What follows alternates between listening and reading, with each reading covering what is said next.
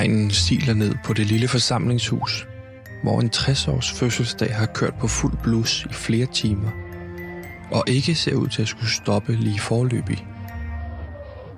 På trods af det dårlige vejr, så står forsamlingshuset på den lille ø, Bankerø, som et idyllisk pejlemærke.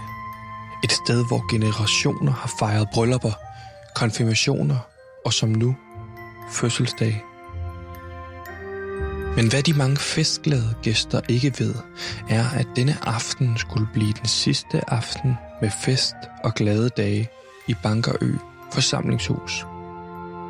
For festen og fællestanden vil snart få en bræt og meget blodig afslutning. Ud i regnen og mørket sniger to skikkelser sig ud på gårdspladsen.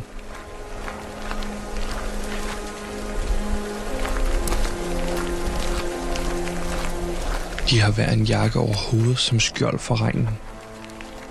De spejder begge rundt for at sikre sig, at ingen har set dem. Hvem er de? Hvor skal de hen? Og hvad vil de? De krydser gårdspladsen og forlader forsamlingshusets område.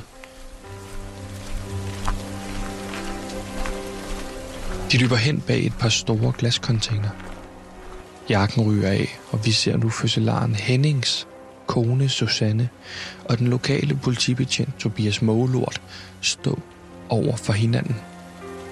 De kysser hinanden kort. Susanne åbner Tobias Levi's jeans og hiver hans allerede ægerede penis frem. Hun begynder at rive i den. Susanne skuer konstant rundt om sig for at sikre sig, at ingen ser dem, imens Tobias skilleret står og stønner. Hvad vil folk ikke tænke? En dame med hendes statur og status, der giver et gement håndjob til Tobias Målort. Er du ikke snart færdig? Jeg får snart krampe i hånden. Bræsser Susanne af Tobias efter at have stået i regnen og hævet og trukket i et kvarter. Lidt endnu. Bare lidt endnu. Får Tobias fremstønnet. Kom nu, Tobias Målort. Vis mig, hvad du kan. Tobias begynder at blive slap. Stop med at kalde mig Tobias Målort. Kald mig amerikaner Tobias. Beder Tobias med lukkede øjne og regn i panden. Denne seance bag glascontaineren, langt fra festlighederne, fortsætter yderligere 10 minutter uden held eller udlysning. Susanne slår frustreret ud med armene og går rundt om containeren. Vent her. Folk skal ikke se os sammen.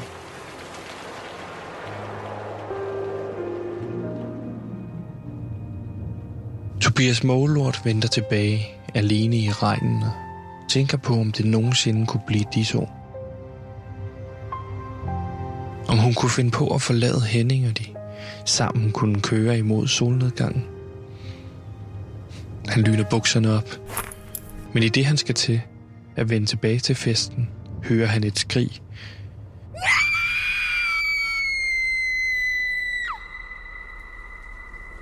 Et skrig fra Susanne. Han løber hen imod forsamlingshusets parkeringsplads, hvor han får øje på Susanne stå og kigge op i flagstangen, imens gæsterne fra festen begynder at samle sig rundt om hende. Han ser op og ser sin gamle barndomsrival hænge i flagstangen. Med blodet drøbende ned på jorden foran Susanne.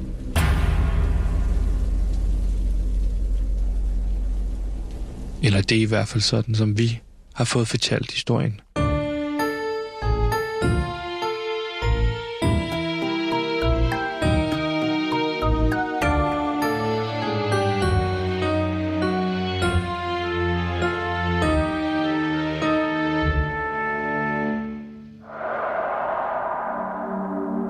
Du lytter til Livet i flagstangen. En true crime podcast, hvor vi undersøger en makaber og uopklaret morsag, som fandt sted i sensommeren 2018 på en lille ø i det vestjyske øhav. For hvordan kan sagen være uopklaret, når man med sikkerhed kan sige, at morderen var til festen på den lille isolerede ø? Hvem kunne have gjort det? Vi har syv mistænkte, og en af dem har gjort det. Det vil jeg, Sebastian, min researcher Gantemir og vores producer Simon finder ud af. Du lytter til 8. og sidste afsnit, som vi har givet titlen Vi afslører gerningsmanden. Ja, og velkommen til podcasten Livet i flagstangen. Mit navn det er Sebastian, og jeg er vært på den her podcast, men også en form for efterforskningsleder, kan man jo nærmest sige. Og med mig i dag, der har jeg jo selvfølgelig, som altid øh, her i Rinkaby, Bed and Breakfast, Gantimir, min researcher og indholdsansvarlig. Og Gantimir, helt kort, hvad handler den her sag så om? Sagen handler om mordet på Henning Madsen tilbage i august måned år 2018. Det blev erklæret som et selvmord, men vi har tænkt, efter et tip fra lokaljournalisten Flemming Poulsen, det kan ikke passe. Der I- skete et mord. Lige præcis, og det sker jo til hans, netop til hans 60 års fødselsdag, hvor han bliver hængt op i flagstangen med øh, hovedet nedad og halsen skåret over. Mm. Det har jo efterladt os igennem den her serie med syv mistænkte, og hvis vi skal nævne de syv mistænkte, så har vi... Enken, Susanne von Madsen. Ja. Vi har Kina Kai, øh, der leverede catering til festen. Er og udlænding. Martin Madsen, Ja. søn til Henning Madsen. Lige præcis. Så har vi Tobias Målort, den lokale politimand. Så har vi øh, den lokale købmand, Torsten Købmand. Og så har vi øh, horungen, kan man sige. Øh, den uægte datter, Ophelia Nytår. Og sidst men ikke mindst, så har, Har vi vi også serveringpersonalet, Clara. Og Mm. Gantemir, vi har jo i de her afsnit, mens vi har været i det her ulidelige sted i Jylland, talt med hver en af de her personer. Og hvorfor er lige præcis de her syv personer mistænkte? Jo, men de er jo mistænkte, fordi at fra moraftenen, der har vi en video, med øh, hvor folk danser i en conga-linje øh, til sangen Hey Baby. Alle de her gæster, de er med til festen. Der mangler syv personer på denne video. Den er optaget fra mortidspunktet mellem 21.30 til 22.01, hvor mordet altså skulle have fundet sted. Så en af de syv personer, som har øh, været til festen, men som ikke er i videoen, har altså slået Henning Madsen ihjel. Ja, og igennem de forrige syv afsnit, der har vi jo gennemgået gang på gang på gang, hvad er det, der er sket i det her forløb. Vi har talt med øh, vidner, vi har talt med mistænkte. Øh, Gantemir, i går efterlod vi jo folk på lidt af en cliffhanger, og cliffhanger, det er jo der, hvor man kan sige, det er jo et spændingsmoment, vi har efterladt folk på.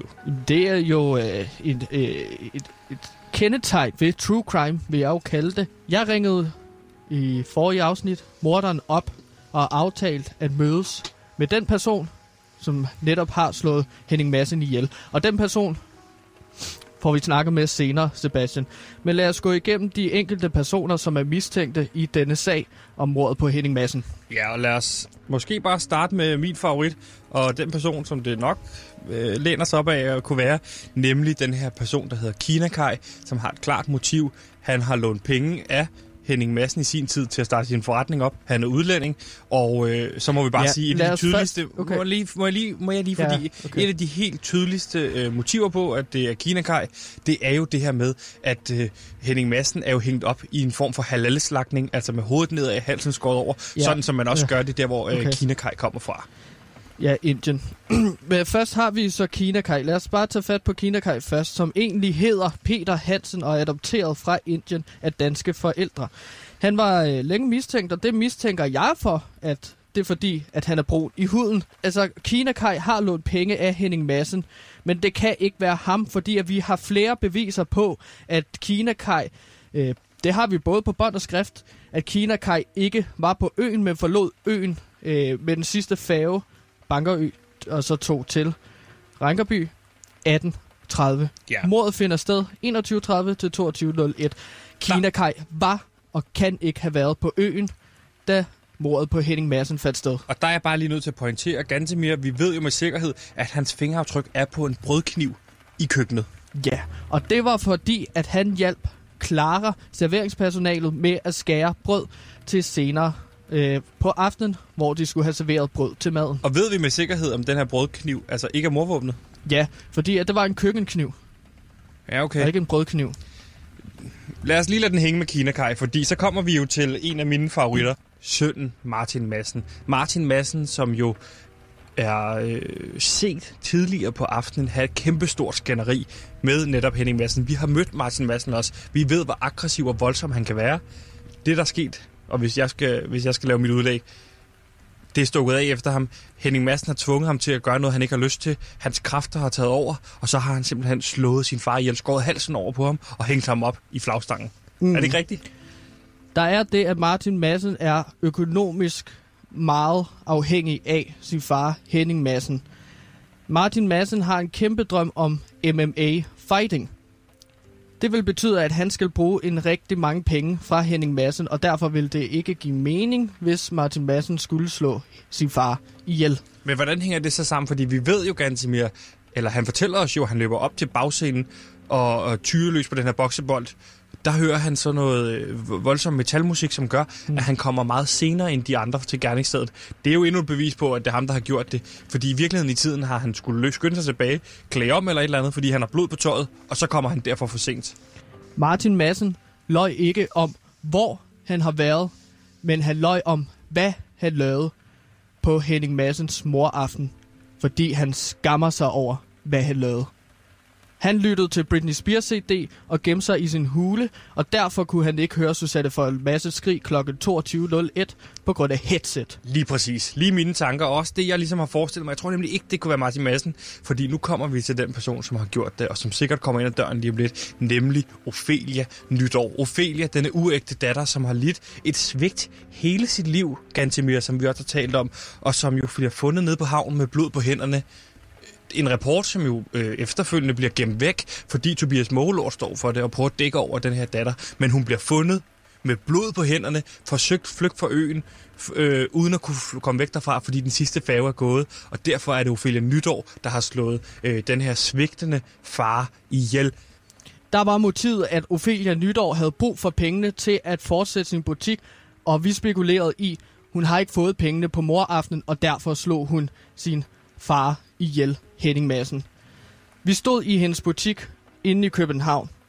Den ville ikke kunne have løbet rundt i halvandet år, hvis ikke hun havde fået pengene af Henning Madsen den aften, hun besøgte Bankerø. Jeg tvivler på og ved, at det ikke er Ophelia Nytår, der har myrdet Henning Madsen. Lige præcis. Og lige mine ord, fordi jeg tror i virkeligheden ikke, det er Ophelia Nytår, når det kommer til stykket. Fordi den person, jeg tror, det her det er, det er nemlig Torsten Købmand. En mand, som måske lider det aller, aller, aller største økonomiske tab på netop øh, Henning Madsen. Han blev som ung skrevet ud af sin egen virksomhed, Massen Bygger Nedrivning, og har lige siden stået og kigget bittert på denne her succesfulde mand, Henning Madsen, hele sit liv. Og til med så dagen inden øh, Henning Madsens 60 års fødselsdag, så bliver det offentliggjort, at nabogrunden skal sælges til en Føtex, som vil smadre hele hans andet livsgrundlag. Og nu er det nok. Nok er nok. Nu kan det ikke gå mere. Thorsten Købmann beslutter sig for at myrde ham. Ligesom øh, Henning Madsen selv forudsiger dagen før til øh, interviewet til lokaljournalisten. Han siger jo direkte, nu må vi håbe, Thorsten Købmann ikke slår ham ihjel. Det viser sig bare, det gjorde han. Det gjorde han nemlig, for han var til festen. Mm, motivet er der. Alibiet manglede også. Han nævnte, at den kære Thorsten Købmann, at han var på toilettet mellem 21.30 til 22.01, fordi han havde diarré efter han havde spist nogle dårlige fisk fra sin egen butik. Ja, ikke for mange pølser. Øh, nu er det... Men det er utrolig vigtigt, Sebastian, fordi at, som du husker, da jeg var ude på gerningsstedet sammen med dig, hvad var det, jeg så på ned i toilettet? Thorsten Købmand var den aller sidste, der har brugt toilettet på Bankerø siden år 2018 august måned, hvilket betyder, at det afføring, det tørre lort, som jeg så ja, dernede, så, det var Thorsten Købmands. Rigtig god pointe. Jeg elsker pointen. Det er bare fordi, øh, jeg synes, vi snakker for meget om pølser nu. Kan du, kan du prøve at lave din pointe igen, uden du nævner øh, pølser, indtørrede øh, faces og rumlemave og alt det der numsesuppe, som du plejer at gøre. Bare sige, han var på toilettet. Derfor kan det ikke være ham. Det vil være perfekt. Okay. Fordi så, så er det true crime. Uden kat, uden pølser, uden alt muligt. Det var Thorsten Købmands brune affald, der lå nede i toilettet. Øh, hvilket betyder, at fordi toilettet ikke er blevet brugt siden da, Thorsten Købmann var på toilettet mellem 21.30 til 22.01, hvilket betyder, at han ikke slog Henning Madsen ihjel. Lige præcis, og det var også faktisk, det var noget, jeg ved ikke, jeg fik sagt det tydeligt nok, men jeg er ret sikker på, at jeg får sagt det der med, gud, det her med toilettet, kan det betyde, at han ikke har gjort det? Fordi vi kommer nemlig nu til min all-time yndlingsfavorit øh, tese, og som jeg er 100 på, at det er korrekt, det her det er ikke et enkeltstående mor. Det her det er et dobbeltdrab. Det her det handler i virkeligheden om, Susanne von Massen og Tobias Målort står bag drabet på Henning Madsen. Det er noget, de har gjort i samarbejde med Tobias Målort, der har kunne dække over det, fordi han selv assisterede sagen, og sammen kunne de endelig slippe afsted, være sammen, med, stikke afsted med alle pengene, alle Henning Massens penge. Vi har bevist, Susanne von Massen løg. Vi har bevist nu, at Tobias Målort han løg. Det betyder, at de to sammen med det stærkeste alibi, øh, falske alibi i virkeligheden, slog Henning Madsen ihjel, hang ham i samarbejde op i flagstangen med halsen skåret over, som den ultimative hævn for den ydmygelse, han har udsat Susanne von Massen for hele hendes liv. Ganske mm. giv mig hånden. Ja, du kan godt få den. Men, ak nej, Sebastian. Fordi at det er rigtigt nok, Susanne von Massen løg for os, da vi snakkede med hende første dag. Tobias Målort løg i starten for os, da vi interviewede ham. Men de taler begge sandt, når de sagde, at de var sammen samtidig. Hvis du husker, så sagde Susanne von Massen, da vi snakkede med hende til aller, aller sidst for i afsnit, at hun ikke kunne komme ind på toilettet for at give Tobias øh, Målort en hånder. Fordi at hvem sad på toilettet mellem 21.30 til 22.01? Torsten Købmann, og så ikke så meget at snakke om pure igen. Lige præcis. De har hørt afføring, sikkert. Øh, og så har de tænkt, så går vi udenfor i regn, det eneste sted, vi kan være privat. Mm-hmm. Så hvem er der tilbage? Nu ved jeg det. Gantemir Flemming Poulsen, lokaljournalisten, der har hjulpet os hele vejen igen, gennem manden, der har kunne styre vores efterforskning udefra. Manden, der jo har gavnet af i virkeligheden, at det her mor skete, fordi så endelig skete der noget i området. Endelig var der noget at skrive om. Han kontakter et landsdækkende medie i form af Loud. Han får opmærksomheden endnu nogle gang. Han har brugt sin båd til at sejle derud, for han var ikke med til festen. Han har brugt sin speedbåd til at sejle derud. Flemming Poulsen stod bag drabet på Henning Madsen 2018. Giv mig hånden. Du kan godt få hånden igen. Men ak! Nej, Sebastian. For jeg var nede og tale med havnefoden. Ham, der passer på bådene ved havnen og spurgte, er der en mand ved navn Flemming Poulsen, der har en speedbåd her? Og hvad svar fik jeg? Nej. Nej. Flemming Poulsen har ikke en speedbåd. Derudover så er Flemming Poulsen som journalist på den vestjyske kystavis. Der har de været utrolig afhængige af Henning Massens annoncepenge. Henning Massen har annonceret utrolig mange ting i den lokale avis, og derfor vil det ikke give mening, hvis de slog Henning Madsen ihjel. Hvilket betyder, Sebastian, ingen af de personer, som jeg har nævnt indtil videre, kunne have begået mordet på Henning Madsen, rigmanden. Hvilket betyder, Gantemir, at ja. ingen af de personer, vi har nævnt indtil videre, har gjort det og har slået Henning Madsen ihjel. Ja, lige præcis. Hvilket betyder... Hvilket betyder... Der kun er én person... Der er kun én person, Gantemir. Der kunne have gjort det. Der i mine øjne kunne have gjort det. Personen, der har myrdet Henning Madsen august, 4. august og 2018, kommer ind ad døren nu. Clara? Gud, hej. Hej, Clara. Var det Clara Mortensen? Det var Clara, som slog Henning Madsen ihjel. Susanne von Madsen fortalte os i sin løg, at hun så Clara stå ude i køkkenet mellem 21.30 til 22.01. Men det var jo bare noget, hun gættede på, fordi at hun var netop sammen med Tobias Mågelort ude bag containeren. Derudover fortalte Flemming Poulsen, lokaljournalisten også, også, at Henning han har en pige på hver en vej. Og du, klar, du virker til at være den eneste af alle de mistænkte, som vi har snakket med, som rent faktisk så Henning i et mere kærligt lys, på trods af, at vi har snakket med hans nære familie.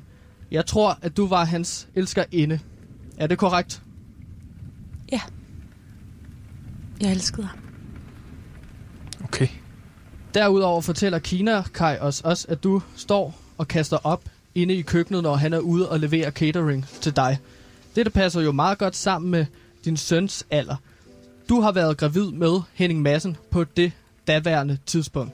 Og jeg gætter på, at det er Hennings barn. Er det korrekt? Ja. Adam er Hennings søn, opkaldt efter Adam Duvå Hal. Giver de verden? Ja. ja. Henning Madsen, han ønskede ikke endnu en unge som Ophelia Nydår, og han havde faktisk lovet Susanne von Madsen, at hun aldrig skulle høre mere fra Henning og hans elskerinder. Derfor var Henning interesseret, at du fik en abort. Passer det? Ja, lige præcis. Henning var interesseret i, at du skulle have en abort, er det ikke rigtigt? Jo. Jo, han ville det, have, fik det fjernet. Mm. Så Henning Madsen, han tog køkkenkniven og troede dig, hvilket forklarer, at hans fingeraftryk er på morvåbnet. Du løber ud i gården, efter at Henning han tror dig, hvor du så får tilegnet dig morvåbnet, den her køkkenkniv, og skærer hans hals i selvforsvar. Du går selvfølgelig i panik, når du ser livet, og du ved godt, at hvis du ikke gør noget meget hurtigt, så ser det meget skidt ud. Ikke bare for dig, men også for det lille barn, du har i maven. Adam. Så med alle dine kræfter får du hejst ham, Henning Madsen, op i flagstangen som en desperat afledningsmanøvre for at ydmyge ham, ligesom han havde ydmyget hele byen, hele sit liv. Det ville give resten af de deltagende mistænkte et motiv. Mm, det er ligesom, altså, når mødre ser deres øh, børn blive kørt over en bus, så kan de løfte en bus, siger man. Ja. Du har hejst ham Jeg op ved, i ikke, hvor jeg, jeg ved ikke, hvor jeg fik kræfterne fra, men, men tanken om, at Henning ville fjerne vores barn, var, var nok til at få mig til at kæmpe med, med hele mit moderinstinkt. Alle andre har et alibi, som holder, og det kan derfor kun være dig, klar. Slog du Henning Madsen ihjel den 4. august år 2018? Ja, men det var ikke min mening. Det var ikke det, jeg ville. Jeg ville bare ikke. Jeg ville bare ikke. Sådan! Jeg kæmpede for vores barn. Vi fik hende! Ej, Det var et det- kærlighedsbarn. Et kærlighedsbarn, Sådan. der var lavet af kærlighed. Ja, det var det helt sikkert. Ja, ja. Det var... Sådan! Det er så Det er sjældent. true crime Jamen, det, med det, det, det, i man, det, man altid siger med true crime, det må du næsten også have hørt, Clara, det er altid det her med, at de har ikke nogen slutning. Men det er modsat vores, der har en slutning. Live on tape får vi morderen Clara Mortensen. Du slog simpelthen en masse ihjel. Wow. Det er sgu sindssygt. Hold kæft, hvor er det sjovt, det her. Jeg ved ikke, om det er sjovt, men det er i hvert fald vildt. Nej, men det har været sjovt undervejs at skulle have Det det var- ligesom fundet ud af, hvem der kunne have myrdet Henning det, Madsen. ja, det har det. Det har været sjovt. Og så er det dig, klar. Og du er sikker på, at du ikke havde Kina Kaj ind over på nogen måde? Det var selvforsvar. Ja. Mm. Men det er stadig mor. vil jeg Ja. sige. Det er godt, vi har så godt et system i Danmark til, til at tage sig af sådan nogle forældreløse børn. Det, det bliver det jo i, i, i, i hvert fald i en periode, indtil du kommer ud igen, ikke? Ja. Der er nogen, der ligesom skal passe på lille Adam. Det bliver ikke dig. Måske, Ikke de morder hænder der. Nej. Det kan jeg godt love dig for. Måske om du var have... Nej, jeg tror ikke, han har tid. Han er travlt med godmorgen. Jeg kunne godt prøve at skrive til ham. Spørge, om han ikke kunne tage Jeg tror, det er bedre, hvis det er nogen, der skriver, så skal det være klare. Jeg gjorde det for Adam, og Adam lever stadig og skal vokse op, Hmm. uden at føle sig utryg, Mm. og uden fremmede, der rører ved ham og passer på ham, fordi det, det er mig, der gør det bedst. Det er mig, der ved, hvad han har brug for. Jeg vil gerne tage min straf, men jeg vil bare ikke i fængsel. Fodlænke. Jeg ved ikke, hvordan sådan noget hænger sammen. Det har jeg slet ikke sat mig ind i. Jeg er slet ligeglad, faktisk. Ja. Ja. Det her betyder ikke noget for mig længere. Nej, jeg jeg- er sådan følelses, øh, følelsesmæssigt et helt andet sted, fordi at nu har vi opklaret mordet på Henning Madsen. Det her er også, jeg, jeg, jeg er også relativt ligeglad. Jeg tror ikke, I er i stand til at vurdere, om jeg skal straffes. Nej, det er rigtigt. Vi, men vi laver bare true crime-delen. Alt det efterfølgende, det må, det må du lægge råd med. Det er jo ikke os. Altså, vi, Vi er har jo bare kommet- journalister, som er fuldstændig ligeglade med konsekvenserne for dem, Henning Madsen har påvirket. Vi har bare rodet op i det her. Jeg kom her med mine bedste intentioner. Jeg Ja. synes, at som journalister, I udnytter min situation. Ja. Jeg Ja. synes, ikke- Korrekt. Nå, klar? Tusind tak skal du have. Det har været en fornøjelse at lade dig kende.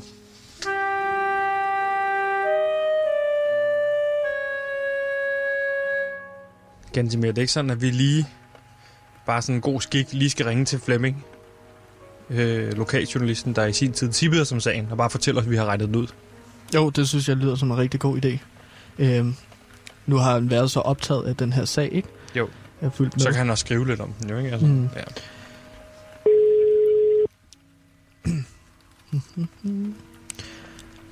Flemming Poulsen, den vestjyske kystevis. Hej Flemming, det er Sebastian og Gantimir, der ringer fra Radio Loud. Hej, dreng. Flemming, det er, det er simpelthen sådan, at øh, vi har sgu regnet det ud, hvem der har gjort det. Og vi tænkte, vi lige ville øh, Nå, dele hvem der det. har, hvem der har slået Henning ihjel? Ja, hvem der har slået Henning Madsen ihjel, og vi tænkte, vi lige ville dele det med dig. Er det rigtigt? Ja, Ja, er du det klar? Ej, det er helt spændt på. Er du klar, Flemming? Ja. Det Ja. var serveringspersonalet Clara Mortensen, Nå, for fanden. Ja, ja. Jamen, hun har Nej, simpelthen... det giver, det giver da, det giver da meget god mening, faktisk. Ja, hun var gravid med øh, Henning øh, Massens barn, og i et forsøg på Nå. at undgå, at øh, eller, hun bliver ligesom overfaldet af Henning Madsen i gerningsøjeblikket, øh, Ja, øh, og hvad hedder det, så, så er det rent selvforsvar, og så får hun hejst ham op der i flagstangen. så får hun lige hejst ham op. Ja. Ja. Nå. Hvad med Kina, Kai? Han havde han noget med det at gøre, eller? Det er Nej. sjovt, du spørger, fordi det tænkte jeg nemlig også. Men altså, Clara det- fortæller os det, har, har han ikke. Men det kan jo være, at, at, at, at hun ubevidst ikke ved det, eller at han på nogen måde... Det kan vi måske ikke helt Ja, afvise. altså, Han står Kina, bag ved Kai- catering, og hun har serveret catering. Der er i hvert fald lidt link. Ja, nå, men Der er lidt at gå videre Ja, med i hvert fald. Kina. Kai var jo så ikke på øen, det, altså, da mordet fandt sted. Det var Clara Mortensen, som... Men Flemming kan godt lige gå Så- ind i det i hvert fald, lige at kigge Ja. efter det. Vi vil der er noget, man kan kigge lidt efter. Ja, lige Ja, en præcis. historie, jeg, der. Bare, please, lov mig, at du ikke uh, harasser eller irriterer Kina Kai Flemming. Den mand... Nej, det har han da heller aldrig gjort. Flemming, vi Det er vil ikke egentlig det, også... Nej, præcis. Flemming, vi vil egentlig også bare lige sige farvel, fordi at, øh, vi smutter her inden længe. Vi skal I med smutter nu? Ja. Ja, vi er færdige her i Ringerby. Ej, hvor ærgerligt, dreng. Vi har ikke lige noget på lige slået hovederne sammen og sådan. Det er en skam. Nej, men altså, vi har da Jeg ligesom kan, lige kan, jeg ikke lige komme, over- jeg kan ikke lige komme over forbi, eller sådan, I smutter, eller? Ja, vi, vi skal smutte snart med sådan en flexbus. Bus. Ja. Okay. Øh, så inden for- vi har lidt travlt nu.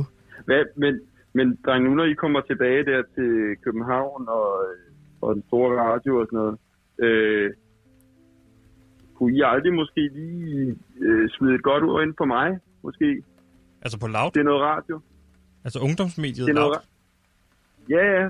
Jamen, det, jeg sparer til noget. Det kan, der er mange ting. Det kan både være øh, krimi, og det er også... øh, Jeg har også gået med en, jeg gået med lidt- en sjov idé øh, at lave sådan et program om, øh, om EM øh, 92-holdet, og så hvor der ligesom hedder noget, ligesom dem fra EM 92-holdet, og jeg hedder selv Flemming Poulsen, øh, Poulsen med V, ligesom Flemming Poulsen.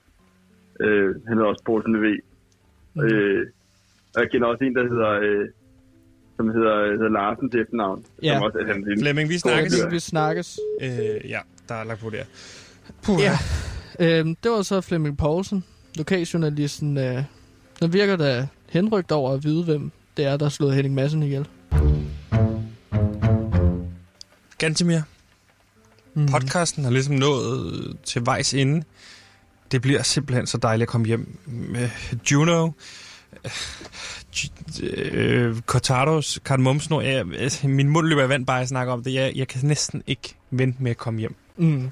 Men det er, jeg vil så også sige, at det har været et meget interessant indblik i provinsen og i mennesker, der lever i provinsen. Jeg har hygget mig meget med det her projekt. Vi har mødt en masse forskellige skæve karakterer. Ja, det er ligesom... Hvordan skal jeg sige det på en pæn måde? Det er ligesom, når man ser en dokumentar om noget, hvor man tænker, jødiks, eller sådan, kan, noget, kan man leve sådan der? Og så ligesom, nu har vi fået lov til at prøve at opleve det på egen krop, for lytternes skyld, så de kan relatere til at prøve, hvordan det er at bo i provinsen. Øh, ja. grundlæggende har det været en, en hård oplevelse, Det er, men ja. det er rigtig også interessant. Altså, det har været en hård oplevelse, men også... Øh, altså, jeg, jeg er jo stødt på et helt ny... Altså, sådan, jeg er blevet så glad for katten Felix Buster. Sebastian. Jeg er blevet så glad for Ja. ja. Felix Buster. Men Felix Buster, katten, hører også det her, så det er bare vigtigt for mig, og nu kigger du mig i øjnene, mens jeg siger det. Prøv at kigge væk fra katten et øjeblik. Kig på mig.